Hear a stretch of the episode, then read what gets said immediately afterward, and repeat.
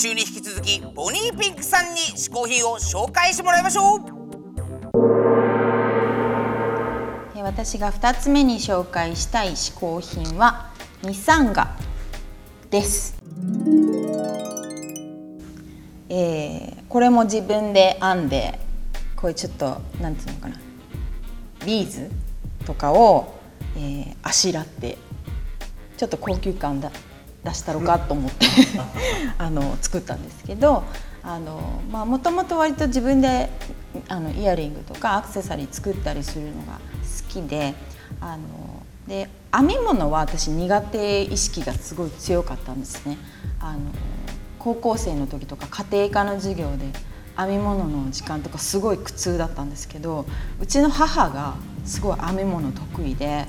でどうして私はこの遺伝子引き継いでないんだろうずっと不思議だったんですけど なんかこの年になって突然ミサンガ熱が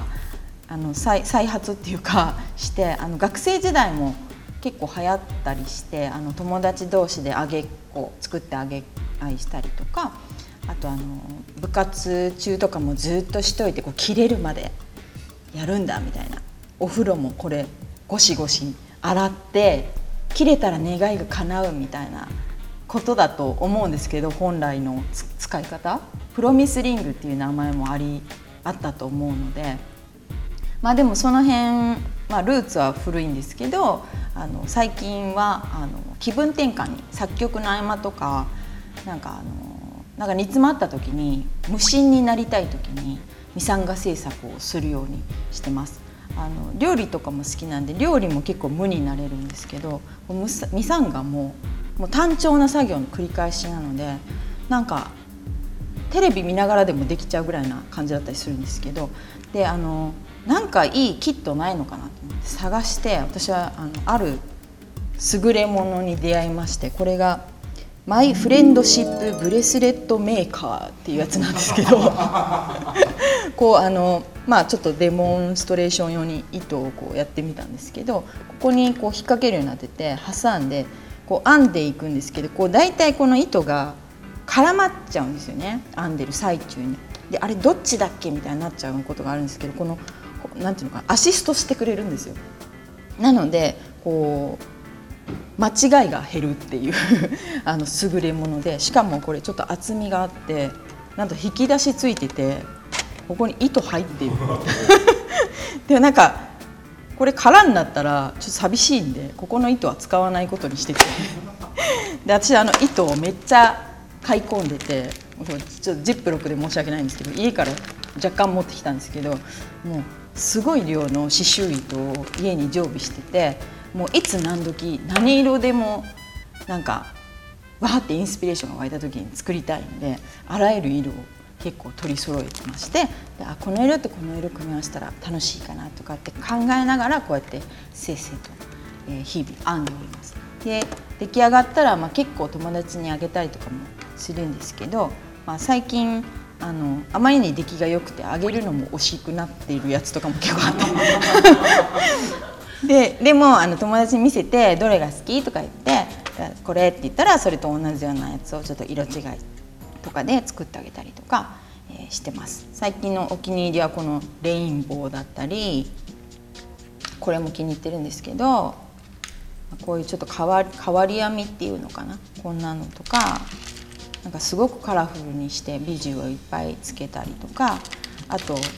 これはちょっと何年か前に作ったんですけど「ホープ」っていう文字を入れてみたりとかで文字も自由にこう入れれたりするのであの本当にあの友達とかに頼まれたら、えー、オーダーメイドで作ったりとかもして、えー、それがあのとてもいい気分転換になってます。えー、まあ、ミサンガ制作に欠かせないこちらも多分普通にアマゾンとかで買えると思うんですけどよかったらあのこんな、えー、こんなのでもねちょっと女子力が上がるので、えー、やってみたいと思った方是非これゲットして作ってみてほしいなと思います。ということで私の嗜好品2つ目はミサンガでした。ボリーピンクさん2つ目の嗜好品はミサンガでした続いては小宮山雄飛がおすすめの本を紹介する新小宮山書店のコーナー。今日の本はどんなんですか？はいそれでは今日の本配達係さん持ってきてください。よろしく。私おお来た。持ってきましたね。こちらの本知ってるでしょ？平凡。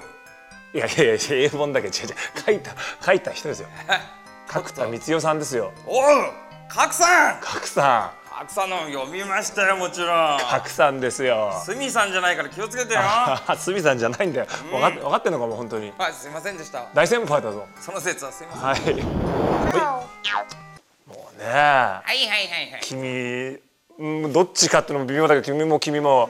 あはいはいはい。会ったことあるでしょ角田さそうですね。お会いしたしたことありますよね。んお会いしたでしょあなオたーラがすごかったオーラうん。が鹿の声のものですっつって言ってたもんね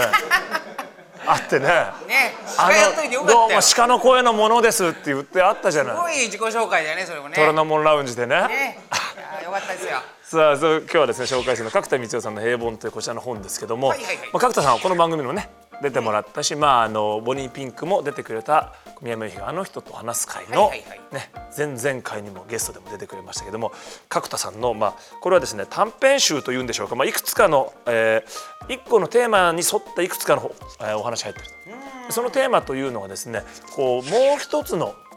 人生というか、もしあの時こうしてなかったらこうなってたかもなというあというテーマがあっていろいろな物語があるんですけどもこれとても面白い本でした。例えば、いえー、1話目はね、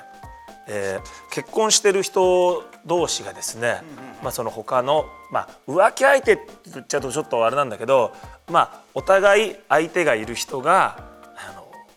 旅行すると。ーほうほうほう。でお互いもしね自分がそもそも自分がその人と結婚してなかったらとかこう今ここで本当に駆け落ちしたらどうだとかそういうなんていうのもう一個の人生を考えながら、まあ、旅行するような話なんですけどもうまいね。そういうのってあるじゃないですか、誰誰しもね。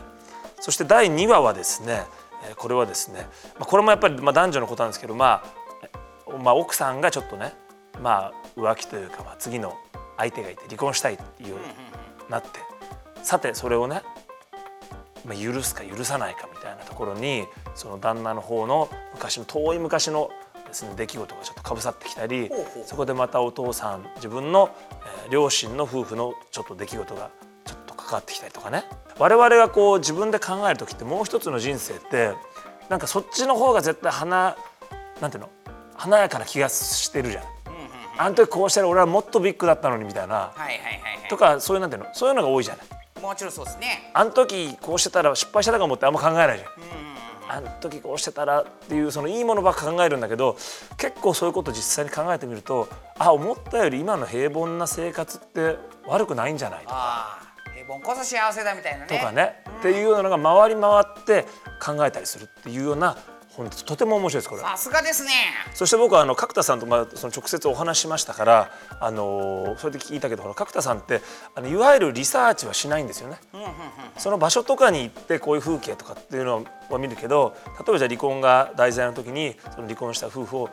取材したりとかっていうことはしないわけですよね。でだからよくそういうある種の取材なしでこうそこのその人の気持ちみたいなこれだけ描写できるなっていうのを知ってるからこそちょっとこう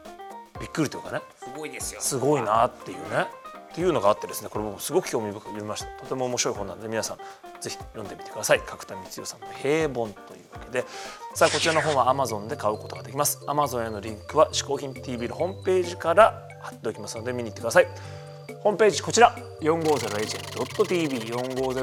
450hn.tv です。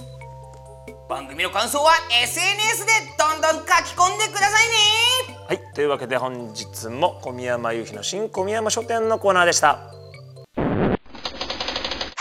今回試行品を紹介してくれたボニーピンクさんの情報はこちら。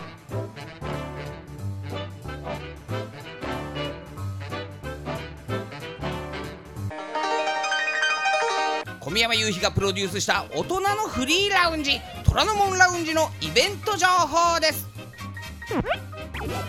虎ノ門ラウンジで行われる富山雄飛があの人と話す会。7月31日は10周年を迎えるコムゾーの公開収録スペシャルです。チケットはプレイガイドにて発売中。詳細はホームページをチェック。